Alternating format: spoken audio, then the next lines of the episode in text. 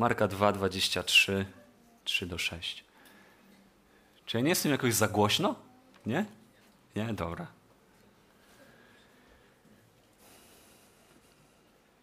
I stało się, że Jezus szedł w sabat przez zboża, a uczniowie Jego w drodze zaczęli rwać kłosy. Wtedy rzekli do Niego faryzeusze, patrz, czemu czynią w sabat to, czego czynić nie wolno? A on im rzekł, czy nigdy nie czytaliście, co uczynił Dawid, kiedy był w potrzebie i był głodny, on i ci, którzy z nim byli? Jak wszedł do domu Bożego za Abiatara, arcykapłana i jadł chleby pokładne, które wolno było spożywać tylko kapłanom, a które dał również tym, którzy z nim byli?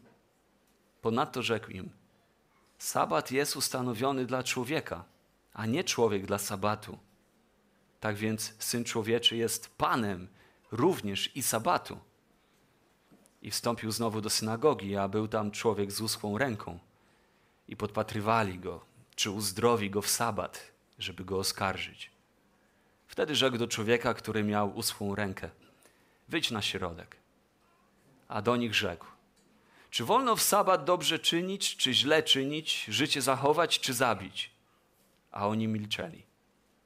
I spojrzał na nich z gniewem, zasmucił się z powodu zatwardziałości ich serca i rzekł owemu człowiekowi: Wyciągnij rękę. I wyciągnął. I ręka jego wróciła do dawnego stanu. A faryzeusze, wyszedłszy, zaraz naradzali się z Herodianami, jakby go zgładzić. Mamy tutaj dwie ostatnie z pięciu narracji, które Marek dla nas komponuje w swojej Ewangelii, żeby pokazać nam narastającą opozycję przywódców religijnych ówczesnych czasów, opozycję wobec Jezusa. E, trzy historie już przerobiliśmy, to są te dwie ostatnie z tych pięciu, które kulminują się tym wersetem szóstym, jak to właśnie ta opozycja urosła do wymiarów, kiedy to oni postanowili, że go będą chcieli zgładzić. Tutaj obie te kontrowersje, te obie narracje, które wzbudzają e, czy prowadzą do takiego apogeum tej opozycji wśród faryzeuszy, dotyczą sabatu, czy też szabatu. Pierwsza, opisana w wersetach 23 do 28, dotyczy tego, jak faryzeusze oburzyli się. Nie wiemy dokładnie czym. Możliwe, że oburzyli, oburzyli się dwiema rzeczami. Oburzyli się tym, że oni w ogóle byli w drodze, że podróżowali w czasie szabatu, bo to było zabronione. Można było tylko podróżować określoną ilość kroków w czasie szabatu, a dodatkowo jeszcze zrywali kłosy i je spożywali. I tym faryzeusze byli oburzeni. Widzimy werset 23, 24 że stało się, że Jezus szedł w szabat przez zboża, uczniowie Jego zaczęli rwać kłosy i wtedy faryzeusze rzekli, patrz, czemu czynią w szabat to, czego czynić nie wolno. Druga sytuacja też dotyczy szabatu. Dotyczy szabatu, a dokładnie uzdrowienia człowieka z uschłą ręką, którego Jezus dokonuje w szabat. W drugim wersecie trzeciego rozdziału podpatrywali go, czy uzdrowi w szabat, żeby go oskarżyć. Podpatrywali co on zrobi? Co tutaj będziemy mieli jako pożywkę do tego, żeby jeszcze wzniecić swoją opozycję przeciwko niemu? On oczywiście uzdrowił tego człowieka i w wersecie szóstym czytamy właśnie tą kulminację tej opozycji, że wyszedłszy zaraz naradzali się z Herodianami, jakby go zgładzić.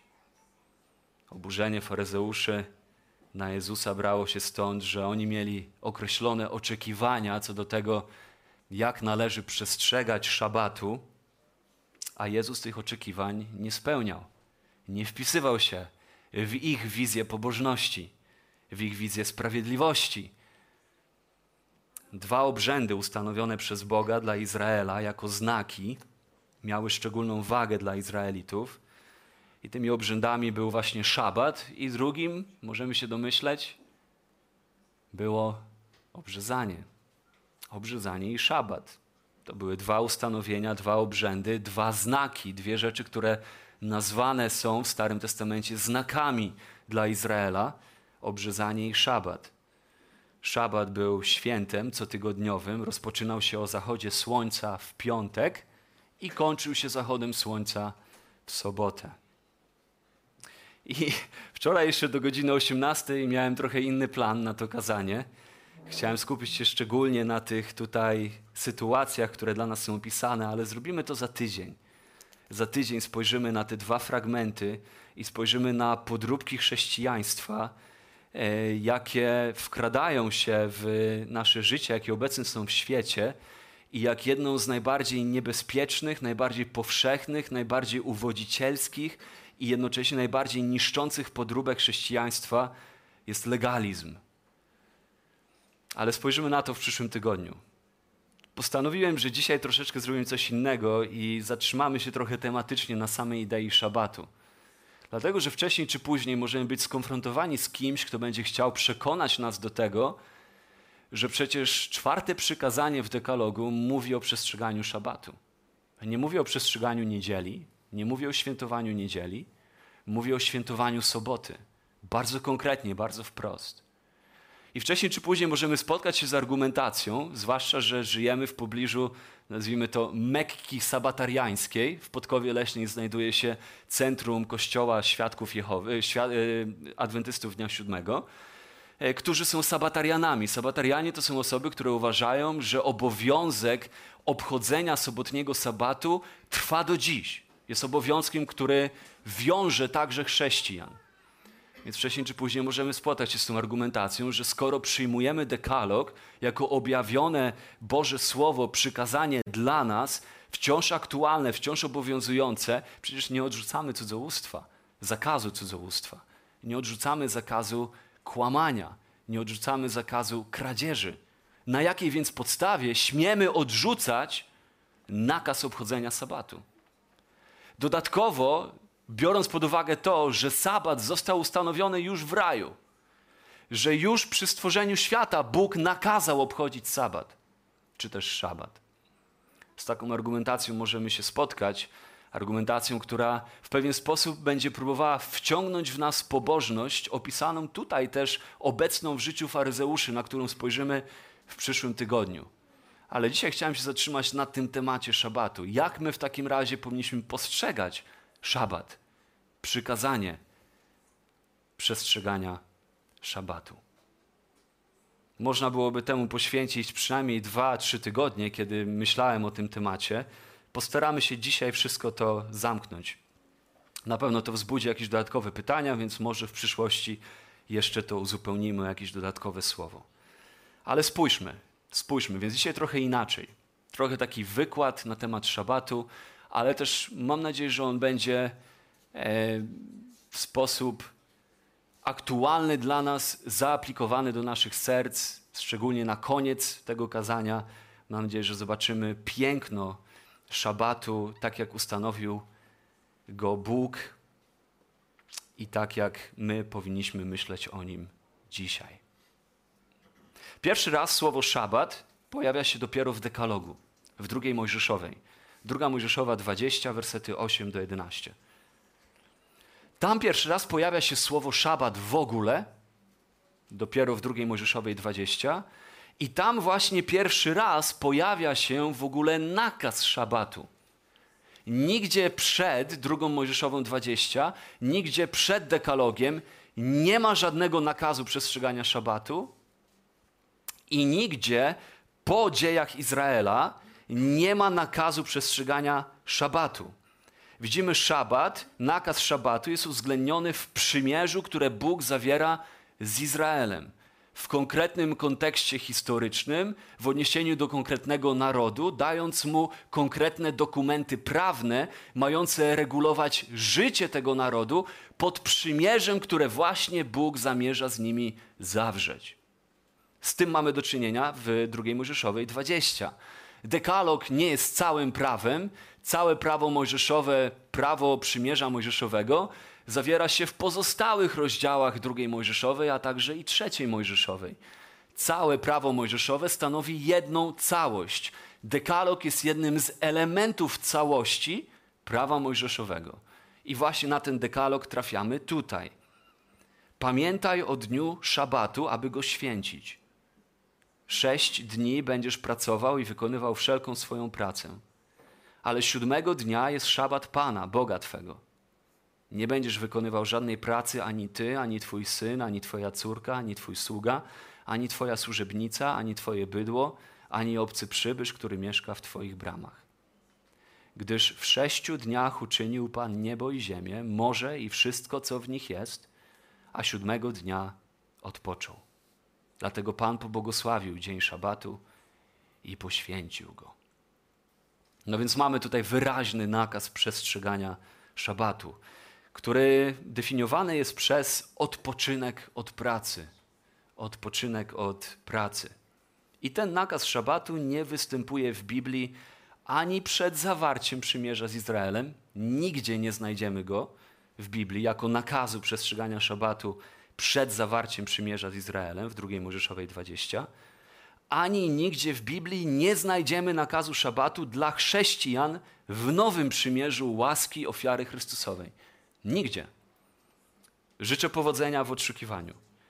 Nie występuje on nawet w tak kluczowym, jeżeli chodzi o czas przed przymierzem mojżeszowym. Nie pojawia się nakaz szabatu w tak kluczowym momencie jak przymierze z Noem, kiedy pamiętamy, Bóg w gniewie zniszczył ziemię i przez rodzinę Noego próbuje odbudować ludzkość i w momencie odbudowywania ludzkości, budowania nowej ludzkości, zapełniania ziemi na nowo, nie ma wzmianki o szabacie. Wydawałoby się, że gdyby to było tak istotne, to w tak istotnym momencie byłaby wzmianka o szabacie, tak jak przy pierwszym zapełnieniu ziemi. Kiedy to ma miejsce, spojrzymy na ten problem, na ten fragment w pierwszej Mojżeszowej, dwa przy stworzeniu świata. Więc przed, y, przed zawarciem przymierza mojżeszowego, nawet w tak kluczowym momencie jak przymierze z Noem, nie ma ani jednej wzmianki o szabacie. I uderzające jest też to, że w Nowym Przymierzu, w tak kluczowym momencie jak Dzieje Apostolskie 15, gdzie mamy do czynienia z dekretami apostolskimi rozsyłanymi do chrześcijan pochodzenia pogańskiego, gdzie Kościół się zastanawia, apostołowie się zastanawiają nad tym, czy jakieś z wymogów prawa mojżeszowego obowiązują także pogan. Możemy otworzyć Dzieje apostolskie 15, 27 do 29.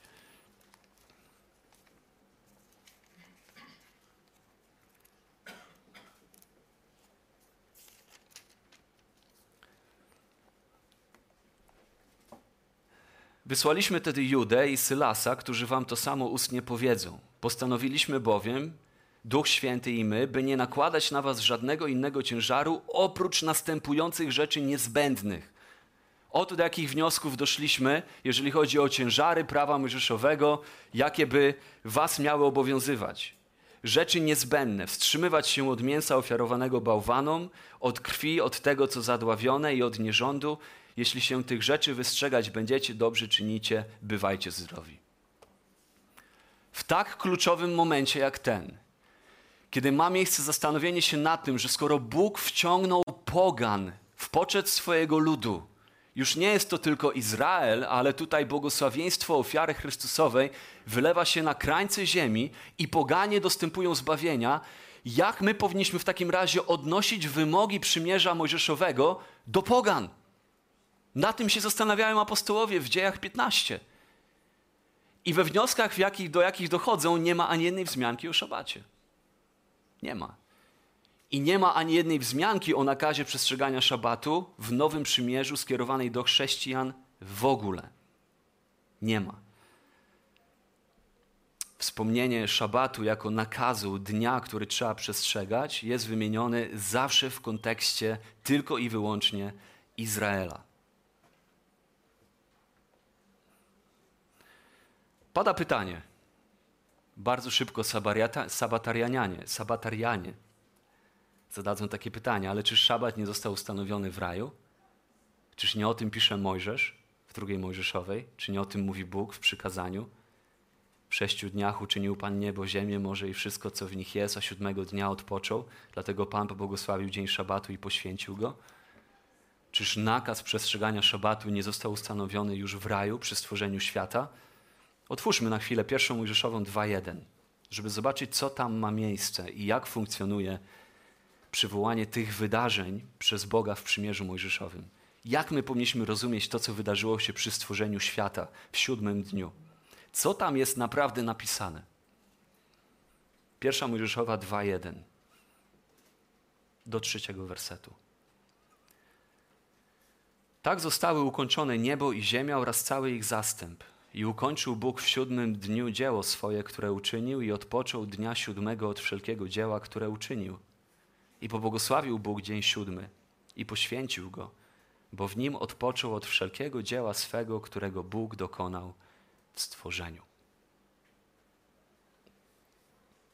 Kiedy ktoś wam mówi, że szabat jako nakaz został ustanowiony podczas stworzenia, to polecam, otwórzcie ten fragment i zapytajcie, gdzie dokładnie. W, w którym miejscu tego fragmentu? Bo relacja ze stworzenia świata i z opisu siódmego dnia nie zawiera żadnego nakazu obchodzenia szabatu. Nie ma tutaj absolutnie żadnego nakazu obchodzenia szabatu. Sabatarianie, jak na przykład adwentyści dnia siódmego, czy też baptyści dnia siódmego, bo też taki ruch istnieje, jeszcze raz, to są osoby, które uważają nakaz przestrzegania szabatu za obowiązujący dzisiaj także chrześcijan, często mówią tak: Pokaż mi jasny fragment w Biblii, w którym nakaz przestrzegania szabatu został odwołany. To jest często pytanie, które usłyszycie z ich strony. Pokaż mi jasny fragment w Biblii, w Nowym Testamencie, gdzie jest jasno napisane, że Bóg odwołuje nakaz przestrzegania szabatu. Tylko, że ten kij ma dwa końce.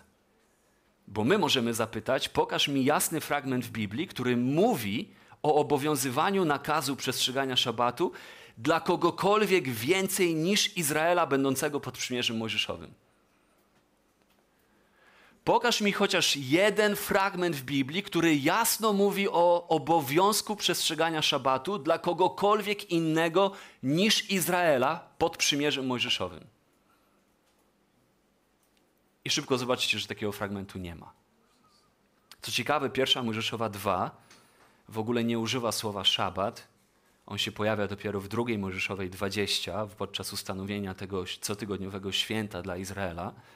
W pierwszej Mojżeszowej jest mowa, stwierdzenie o tym, że Bóg ten dzień, czytamy, poświęcił, to znaczy wyniósł. Poświęcić, uświęcić znaczy wynieść, wyróżnić. Wyróżnił dzień siódmy wyniósł dzień siódmy ponad inne dni i pobłogosławił go.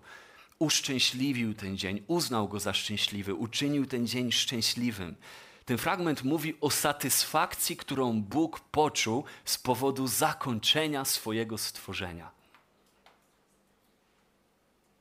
Powód, dlaczego Bóg poświęcił i pobłogosławił dzień? Bo w nim odpoczął od wszelkiego dzieła swego, którego dokonał stworzeniu, bo odpoczął w tym dniu. Znowu to słowo odpoczął nie oznacza złapania oddechu w zmęczeniu. My rozumiemy, Bóg nie zmęczył się dziełem stworzenia. Bóg nie potrzebował złapać oddechu od pracy, którą wykonywał. To słowo odpoczął występuje w znaczeniu satysfakcji. Odpocznienie, które Bóg znalazł w sercu. To nie jest odpocznienie, które znalazł w zmęczeniu, ale to jest odpocznienie, które znalazł w sensie satysfakcji Bóg spojrzał na ukończone swoje stworzenie i jego serce spoczęło. Usatysfakcjonowany swoim dziełem, pobłogosławił ten dzień i wyniósł go ponad wszystkie inne. Dzień swojej satysfakcji nad stworzeniem, które właśnie skończył. Zauważmy ciekawą rzecz, że dzień siódmy nie ma granic. Kiedy czytamy porządek stworzenia w pierwszym rozdziale pierwszej Mojżeszowej, każdy dzień kończy się stwierdzeniem i nastał, nastał wieczór i nastał poranek, dzień pierwszy. I wtedy mamy relację z tego, jak następuje dzień drugi, co Bóg stwarza drugiego dnia, na koniec stworzenia, które ma miejsce podczas drugiego dnia, i nastał wieczór, i nastał poranek, dzień drugi.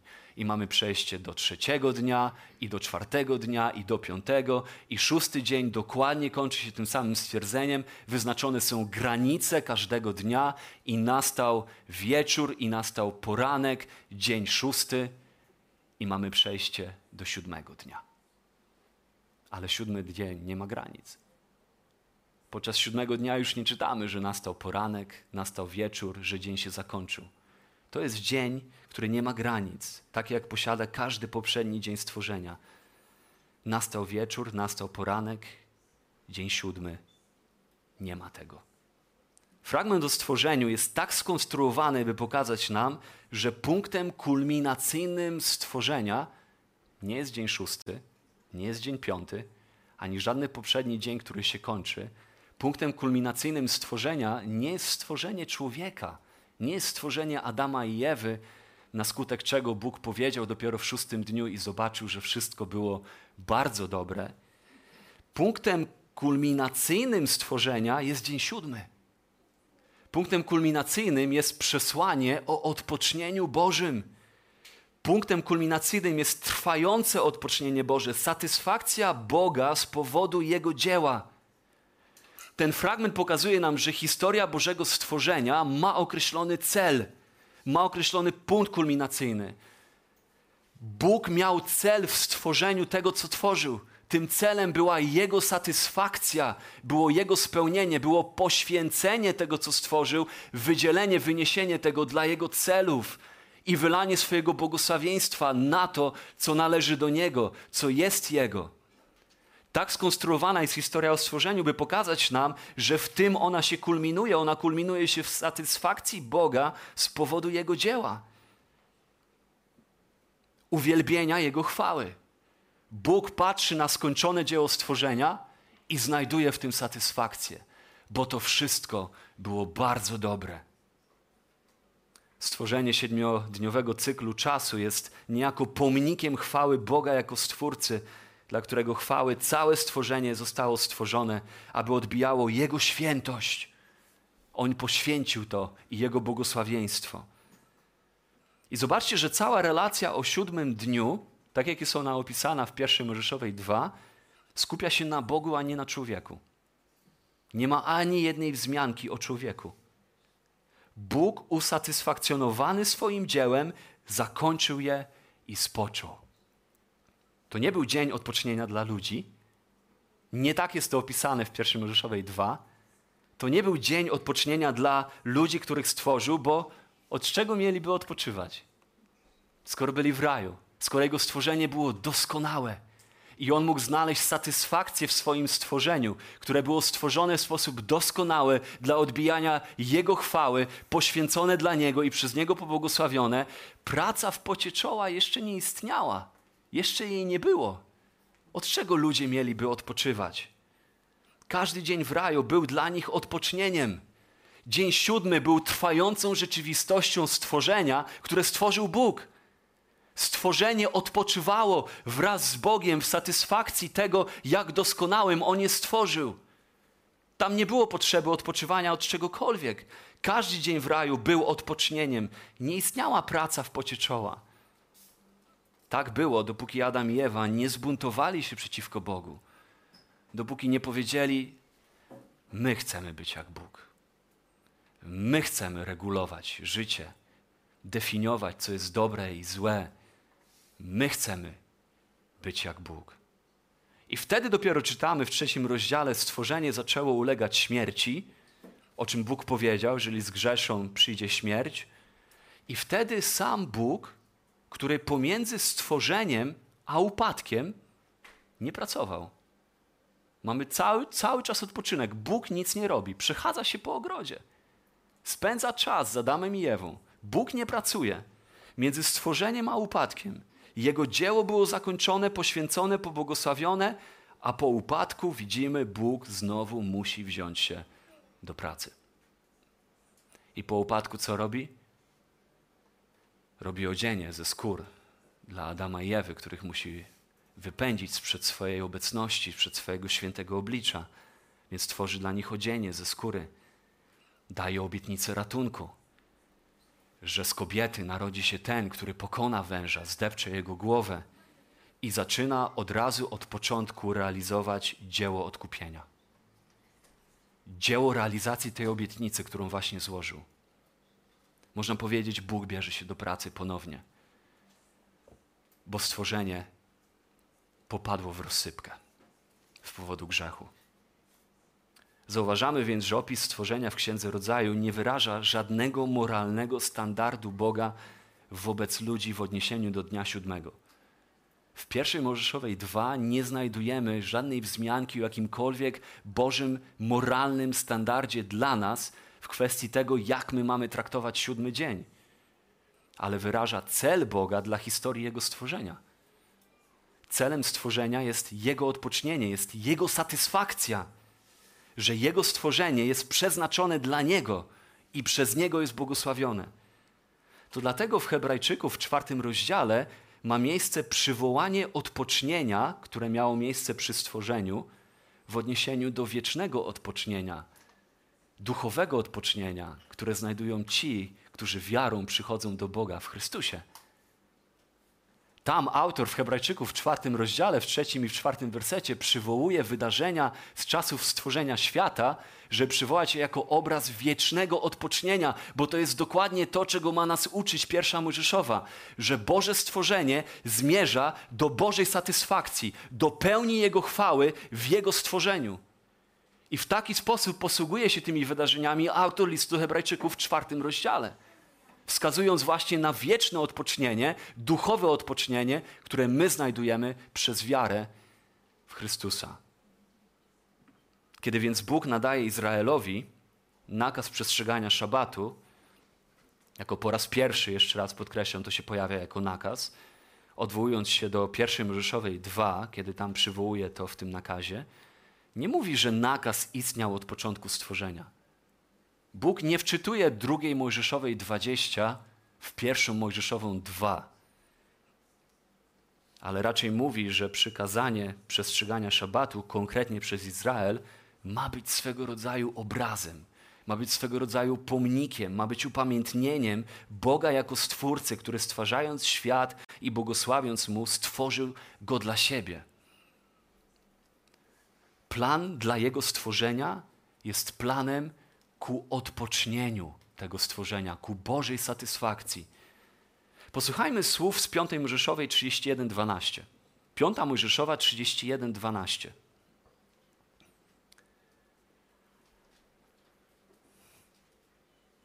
I rzekł Pan do Mojżesza: Powiedz synom izraelskim: Zaiste przestrzegać będziecie szabatów moich, gdyż to jest znakiem. Uwaga, Przykazanie szabatu jest znakiem, szabaty są znakiem. Znakiem między mną a wami po wszystkie pokolenia wasze, abyście wiedzieli, że ja Pan, który was poświęcam. Przestrzegajcie więc szabatu, bo jest dla was święty. Kto go znieważy, poniesie śmierć, gdyż każdy, kto wykonuje weń jakąkolwiek pracę, będzie wytracony spośród swego ludu. Sześć dni będzie się pracować, ale w dniu siódmym będzie szabat, dzień całkowitego odpoczynku, poświęcony Panu. Każdy, kto w dniu szabatu wykona jakąkolwiek pracę, poniesie śmierć. Synowie izraelscy będą przestrzegać szabatu, zachowując szabat w pokoleniach swoich jako przymierze wieczne. Między mną a synami izraelskimi będzie on znakiem na wieki, bo w sześciu dniach stworzył Pan niebo i ziemię, a dnia siódmego odpoczął i wytchnął. To, jak dzień siódmy był dniem kulminującym Boże stworzenie jako poświęcone, wyniesione, wyróżnione, przeznaczone dla Niego, tak przestrzeganie szabatu w Izraelu było znakiem czego? Stwarzającej działalności Boga, że oni jako naród należą do Niego. Przez Niego zostali poświęceni. To jest znakiem, że wy przeze mnie zostaliście poświęceni. Jak siódmego dnia ten dzień Bóg poświęcił jako znak swojej satysfakcji i spełnienia nad stworzeniem, którego dokonał, tak dla was dzień siódmy ma być znakiem, że wy zostaliście poświęceni dla mnie. Że jesteście narodem wyróżnionym pośród innych narodów, stworzonym przeze mnie dla moich celów. Sabat, szabat ma być znakiem stwarzającej działalności Boga w stosunku do Izraela, że oni jako naród należą do Niego, przez Niego zostali wyróżnieni, przez Niego wyniesieni i ich lojalność należy się Jemu. I szabat miał to proklamować i miał to deklarować. Jako znak przymierza ma być znakiem tego, że Izrael jest szczególną własnością Jahwe, poświęconą dla Niego i nie tylko to, zobaczcie, co dodaje 5 Mojżeszowa 5.15. 5 Mojżeszowa 5.15. 5 Mojżeszowa 5.15.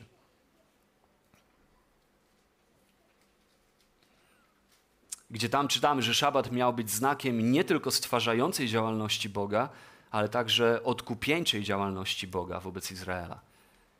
Pamiętaj, że byłeś niewolnikiem w ziemi egipskiej i że Pan, Twój Bóg, wyprowadził Cię stamtąd ręką możną i ramieniem wyciągniętym.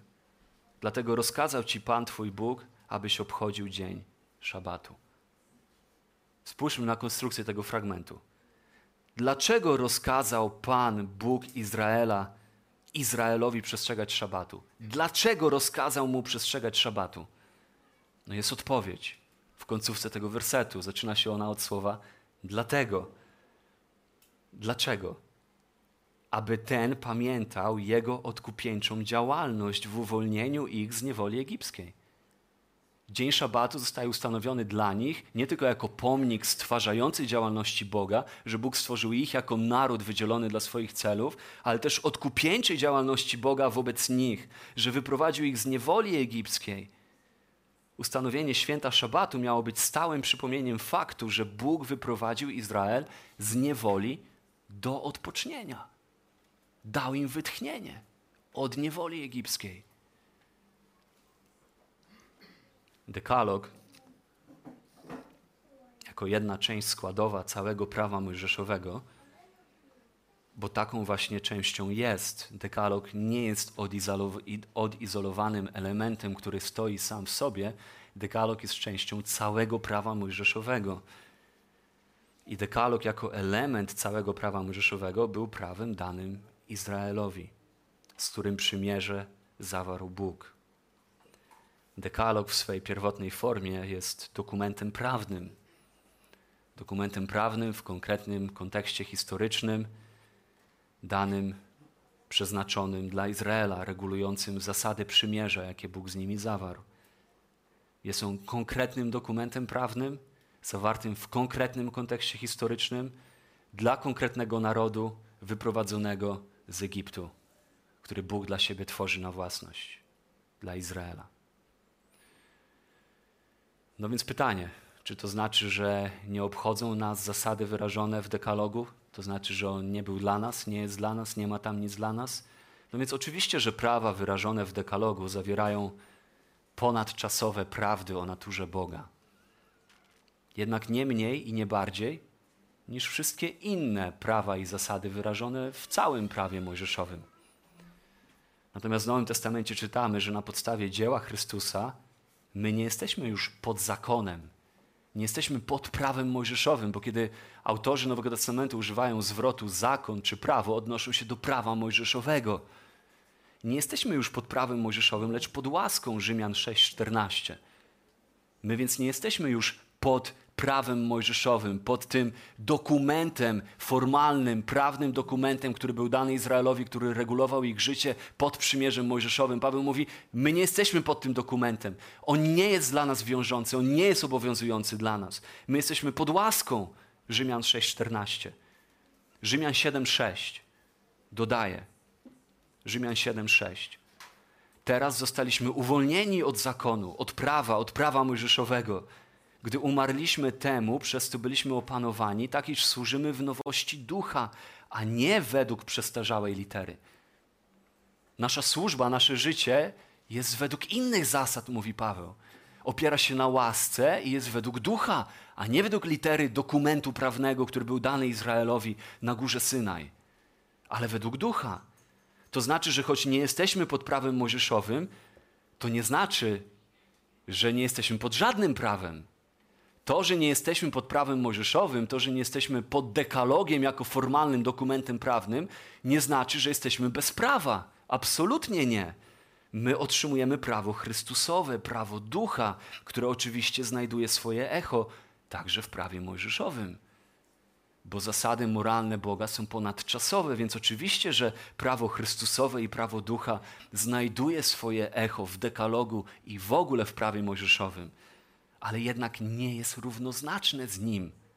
I autorzy Nowego Testamentu bardzo wyraźnie o tym mówią. Nie da się mówić wyraźniej, niż powiedzieć, nie jesteśmy już pod prawem, ale pod łaską. Zobaczcie, co pisze Paweł w 1 Koryntian 9. 1 Koryntian 9, 20 do 21. 9, 20 do 21. I stałem się dla Żydów jak Żyd, aby Żydów pozyskać.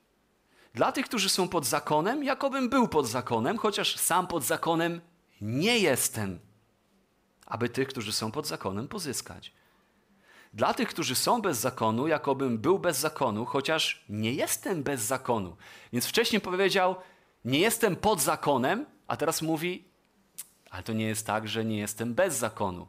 Czyli mówi, to nie jest tak, że prawo mnie nie obowiązuje, a potem mówi, ale to też nie jest tak, że prawo mnie nie obowiązuje. I dodaje, co ma na myśli. Więc w jakim sensie prawo go nie obowiązuje i w jakim sensie prawo go obowiązuje. No więc nie obowiązuje go w takim sensie, w jakim ono było sformułowane dla Izraela na górze Synaj, w sensie zakonu, litery, formuły, która była sformułowana tam, wtedy, w drugiej Mojżeszowej i tak dalej. W tym sensie go nie obowiązuje. A w jakim go obowiązuje? 21 werset wyjaśnia. 21 werset wyjaśnia. Jestem pod prawem Chrystusowym, aby pozyskać tych, którzy są bez zakonu. Jestem pod prawem Chrystusowym. Dla Pawła sposób, w jaki Bóg wyrażał swoją wolę historycznie na przestrzeni wieków, w konkretnych dziełach swojego odkupieńczego planu, skończyły się.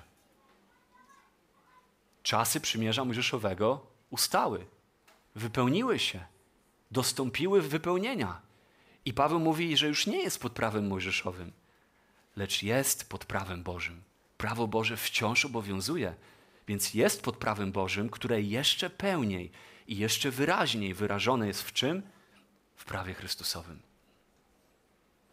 Więc kiedy ktoś mówi, że odrzucając szabat, tym samym odrzucamy zakaz fałszu, cudzołóstwa i powinniśmy powiedzieć, jeżeli chcemy być spójni i konsekwentni i mówimy, czwarte przykazanie nas nie obowiązuje, to tak samo powinniśmy powiedzieć i piąte, i szóste, i siódme też nas nie obowiązuje.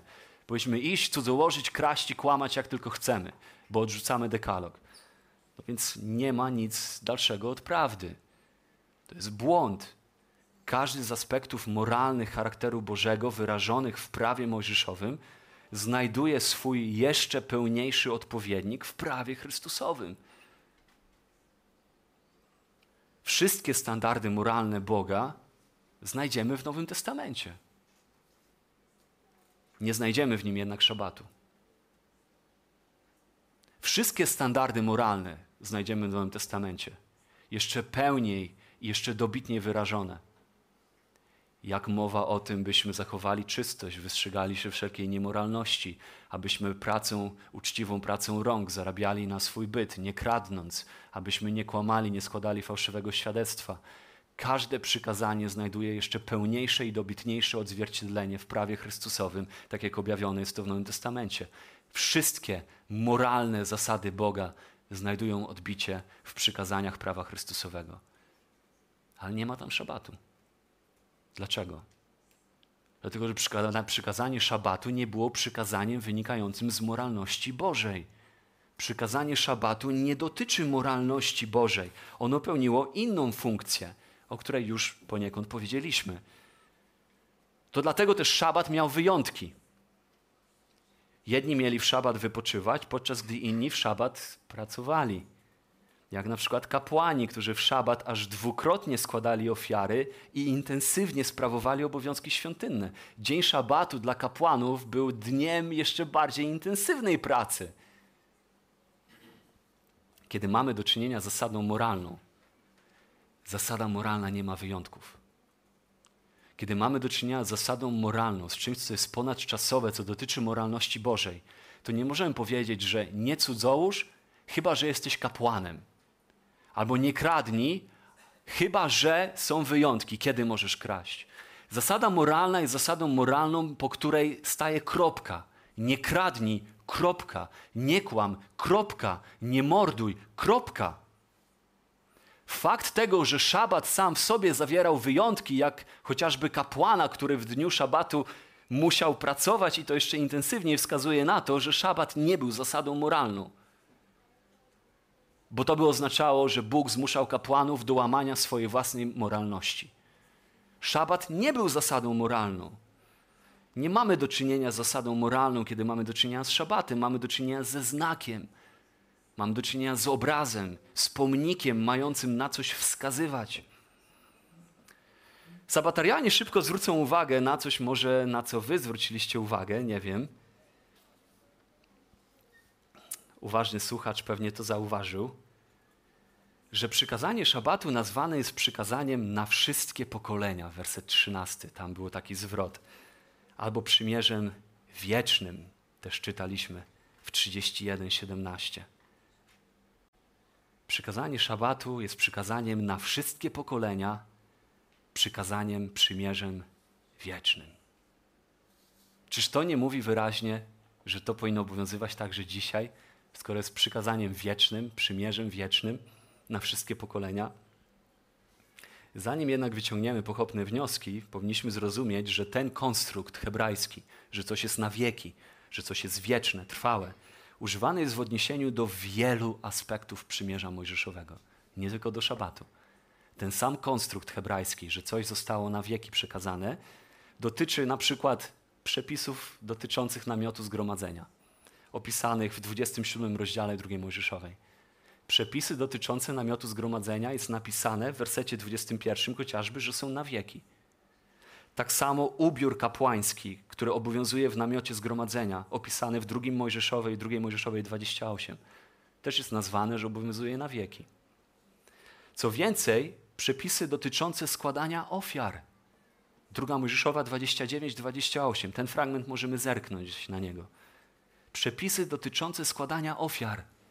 Napisane jest, że też są na wieki i odłączysz jako rzecz świętą mostek jako część do potrząsania i łopatkę jako dar ofiarny, którymi potrząsano i które ofiarowano z barana przeznaczonego do wyświęcenia, będące działem Arona i jego synów i będą należały do Arona i jego synów na mocy wiecznej ustawy od synów izraelskich, gdyż jest to dar ofiarny i część do potrząsania od synów izraelskich z ich ofiar pojednania, z ich darów ofiarnych dla Pana. Ustawy dotyczące składania ofiar są opisane jako ustawy wieczne. Nie tylko szabat jest opisany jako ustawa wieczna.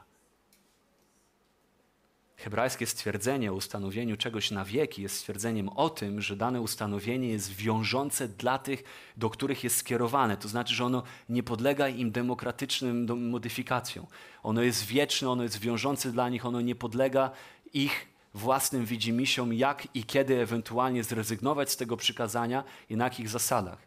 Ale to nie znaczy, że suweren dający dane przykazanie nie ma prawa tego przykazania wypełnić, go zakończyć i go zmienić. Tak funkcjonuje ten konstrukt hebrajski historycznie w literaturze nie tylko biblijnej, ale pozabiblijnej.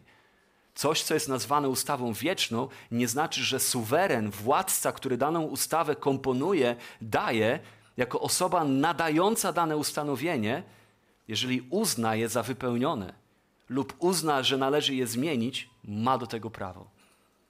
I tak dlatego na przykład, przecież wiemy, że system ofiarny, chociaż opisany jest jako ustawa wieczna, jednocześnie w Nowym Przymierzu opisany jest jako wypełniony w Chrystusie. Przecież nasi przyjaciele sabatarianie nie obchodzą systemu ofiarnego. Mam nadzieję, nie praktykują ofiar tylko dlatego, że opisane są jako ustawy wieczne, rozumiejąc, że one zostały wypełnione w Chrystusie. Autor listu do Hebrajczyków uczy nas, że w Nowym Przymierzu mamy lepszego arcykapłana, który wszedł do lepszej świątyni z lepszą ofiarą własnego ciała i własnej krwi. Hebrajczyków 9:12 wszedł raz na zawsze do świątyni nie z krwią kozłów i cielców, ale z własną krwią swoją, dokonawszy wiecznego odkupienia. I w dziesiątym rozdziale, wersety 11-12 dodaje, 10, 11, 12, a każdy kapłan sprawuje codziennie swoją służbę i składa wiele razy te same ofiary, które w ogóle nie mogą zgładzić grzechów.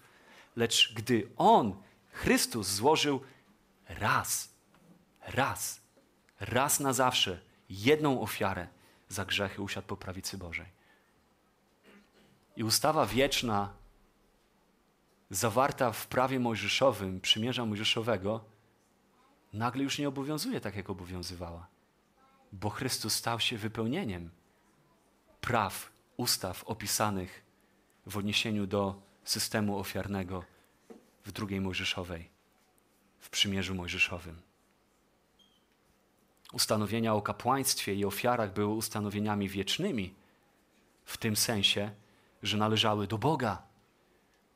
Do Niego należały, nie należały do ludzi, żeby sobie je przedefiniowywać, ale do Boga. I miały wskazywać na inną rzeczywistość. Miały wskazywać na rzeczywistość doskonałego i wiecznego kapłaństwa i doskonałej i wiecznej ofiary Chrystusowej. A nie w tym sensie, że nadal powinniśmy je kontynuować, bo są nazwane w II Mojżeszowej jako ustawy wieczne. Autor Hebrajczyków pokazuje, jak poszczególne elementy Starego Przymierza były tylko cieniami rzeczy przyszłych, które dostąpiły wypełnienia w Bożym dziele odkupienia, w Bożym dziele zbawienia, które dokonało się w Chrystusie. I tak na przykład w Hebrajczyków 4. Otwórzmy na chwilę Hebrajczyków 4. Na tym fragmencie zakończymy. W Hebrajczyków 4 widzimy autor pisząc o odpocznieniu, nacisk kładzie nie na fizyczne odpoczywanie, nie kładzie nacisku już na sobotnie odpoczywanie, przestrzeganie szabatu, choć list Hebrajczyków jest, do Hebrajczyków jest mocno żydowski w swoim tonie, lecz kładzie nacisk na duchowe odpocznienie wypływające ze zbawienia. Hebrajczyków 4:1. Bądźmy zatem ostrożni, aby czasem, choć obietnica wejścia do jego odpoczynku pozostaje aktualna, ktoś z Was nie uznał, że go ona nie dotyczy. Wejście do jego odpoczynku odpocznienie, jakim zainteresowany jest tutaj autor, jakim zainteresowany jest Nowy Testament, dotyczy nie dnia, lecz dotyczy zbawienia. I czytamy w drugim wersecie: Gdyż nam również, podobnie jak tamtym, oznajmiona została dobra nowina. Im jednak zwiastowane słowo nie przyniosło korzyści, ponieważ nie należeli do ludzi słuchających z wiarą. W Nowym Testamencie nigdzie nie ma przykazania, aby zachowywać szabat. Wszystkie zasady z dziesięciu przykazań są powtórzone w Nowym Testamencie, niektóre wielokrotnie, z wyjątkiem czwartego. Ani razu nie znajdziemy go w Nowym Testamencie, ani razu. Nakaz szabatu znajdował się pośrodku prawa moralnego jako znak i obraz mający wskazywać ludziom potrzebę odpocznienia. I cel Boga w Jego stworzeniu i w Jego odkupieniu, aby Jego stworzenie poprzez instrument Jego odkupienia mogło znaleźć się w Jego odpocznieniu. Chrystus przynosi to odpocznienie, mówi autor listu Hebrajczyków. Odpocznij w Chrystusie. Bądź tym, dla którego słowo o odpocznieniu Bożym przyniesie korzyść, bo złożysz swoje życie w tym, który to odpocznienie przynosi. Zobacz, jak obrazy Starego Przymierza wypełniają się pięknie w Nim, w Chrystusie. Przyjdź do Niego i znajdź w Nim odpocznienie. Odpoczynek, o który chodzi Nowemu Testamentowi, o który chodzi w Nowym Testamencie, to odpoczynek, który przychodzi dla duszy dzięki słuchaniu i wierze w głoszoną dobrą nowinę, mówi autor listu do Hebrajczyków. To jest odpocznienie, które oferuje Nowy Testament, które oferuje nowe przymierze. Czwarty rozdział, wersety 9 i 10. A zatem pozostaje odpoczynek szabatni dla ludu Bożego. Kto wszedł do jego odpoczynku, ten też odpoczął od swoich dzieł, jak Bóg od swoich. Co to znaczy? Co ten fragment znaczy? To znaczy, że istnieją tylko dwie możliwe drogi dostania się do nieba. Istnieją tylko dwie możliwe drogi dostąpienia zbawienia. Jest to albo droga zapracowania na nie, że dostaję niebo i zbawienie jako zapłatę za to, co uczyniłem, albo nie mogąc zapracować, dostaje je w prezencie. Dostaje to jako dar. Dla Żydów sposobem było zapracowanie na niebo. To była ciągła praca własnych uczynków, która prowadziła do wielkiej obłudy, do wielkich ciężarów. Ale kiedy wchodzisz w odpoczynek łaski, kiedy wchodzisz w odpoczynek wiary, znajdujesz odpocznienie od ciężaru poczucia, że ty musisz zapracować, jednocześnie wiedząc, że nie jesteś w stanie. W dniu, w którym przyszedłeś do Chrystusa, przestałeś pracować na swoje zbawienie. Czyż nie tak? W dniu, w którym przyszedłeś do Chrystusa, zrozumiałeś, że ktoś inny wykonał pracę dla Twojego zbawienia, której Ty nigdy nie byłeś i nie byłbyś w stanie wykonać przez wiarę doznałeś trwałego odpoczynku, którego kulminacją jest to, co Bóg przygotowuje w wieczności, prowadząc swoje stworzenie do wiecznego odpocznienia, tak jak zamysłem to było przy pierwotnym stworzeniu w raju. Bóg prowadzi do odzyskania raju utraconego, wiecznego odpocznienia dla swojego stworzenia. A realizacją tego wszystkiego jest Chrystus i Jego dzieło.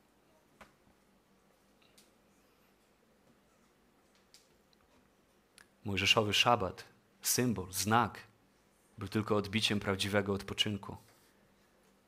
Faryzeusze oskarżali Jezusa o łamanie prawa szabatu, co ostatecznie doprowadziło ich do zabicia go. Jezus nigdy nie próbował dopasować swoich działań do praw szabatu. Podkreślał za to swoją władzę jako Pana nad szabatem, mówiąc: Szabat jest na moich usługach. To jest mój szabat. Ja jestem Jego Panem. Ja nim rządzę. Ja go definiuję. Ja mówię o tym, jakie on ma znaczenie. Moje słowo mówi o tym. On jest na moich usługach, nie na odwrót. Faryzeusze ściśle przestrzegali szabatu, co do Joty postępowali zgodnie z przepisami Starego Przymierza i jeszcze dodatkowo je dekorowali dodatkowymi zasadami. Spojrzymy na to w przyszłym tygodniu, jednak przegapili cały sens szabatu. Nie znajdowali wytchnienia od swoich niekończących się starań, wysiłków na rzecz podobania się Bogu, na rzecz zbawienia. Nie dochodzili do szczerej skruchy, wzbijali się w pychę. Przepisy dotyczące szabatu były jedynie cieniami nadziei, cotygodniowym przypominaniem, że istnieje raj, który Bóg chce odzyskać. Że można znaleźć odpoczynek od niekończącej się walki, okropnego ciężaru grzechu i prób zasłużenia sobie na swoje zbawienie swoimi własnymi wysiłkami. I kiedy Jezus przyszedł, przyniósł odpocznienie. Prawdziwe odpocznienie tym, którzy w Niego wierzą. Pod nowym przymierzem my dostępujemy uzdrowienia, obmycia, usynowienia. Wchodzimy w odpocznienie z nikim innym jak samym Stwórcą. Jesteśmy okryci sprawiedliwością Chrystusa, poczytani za sprawiedliwych, chociaż własnej sprawiedliwości nie posiadający. I radujemy się z tego daru, z tego prezentu Jego łaski. Przestajemy pokładać nadzieję ku zbawieniu we własnej pracy i wysiłkach. Dzieło Jezusa zniosło szabat, wypełniło tęsknoty, obrazy i oczekiwania szabatu. Oto tutaj ktoś więcej niż szabat, oto Chrystus. I ani sobota nie jest dla nas już szabatem, ani niedziela nie jest dla nas jakimś nowym szabatem. Niedziela nie jest dla nas nowym dniem odpoczynku. Chrześcijanie objęli po prostu dzień zmartwychwstania, dzień zwycięstwa Zbawiciela, Chrystusa, który stoi w centrum wszystkich obrazów Starego Testamentu. Ten dzień Jego zwycięstwa, Jego triumfu jako dzień wspólnego zgromadzania się od, od najwcześniejszych lat. I mogliśmy na to poświęcić kolejny wykład, pokazując jak praktyki niedzieli, przyjęcia niedzieli jako dnia zgromadzenia Bożego Ludu zostały przyjęte jako powszechna praktyka, nie na skutek jakichś decyzji w Rzymie e, wynikających z kultu Boga Słońca, ale jak pochodzą jeszcze od chrześcijan palestyńskich już z I i II wieku. Jak najwcześniejsze świadectwa mówią właśnie o niedzieli jako będącym tym dniu, triumfalnym dniu, który chrześcijanie przyjęli jako najlepszy, żeby wspólnie spotykać się i deklarować Jego wspaniałości. Ale to temat może na inny czas. Jak powinniśmy rozumieć niedzielę?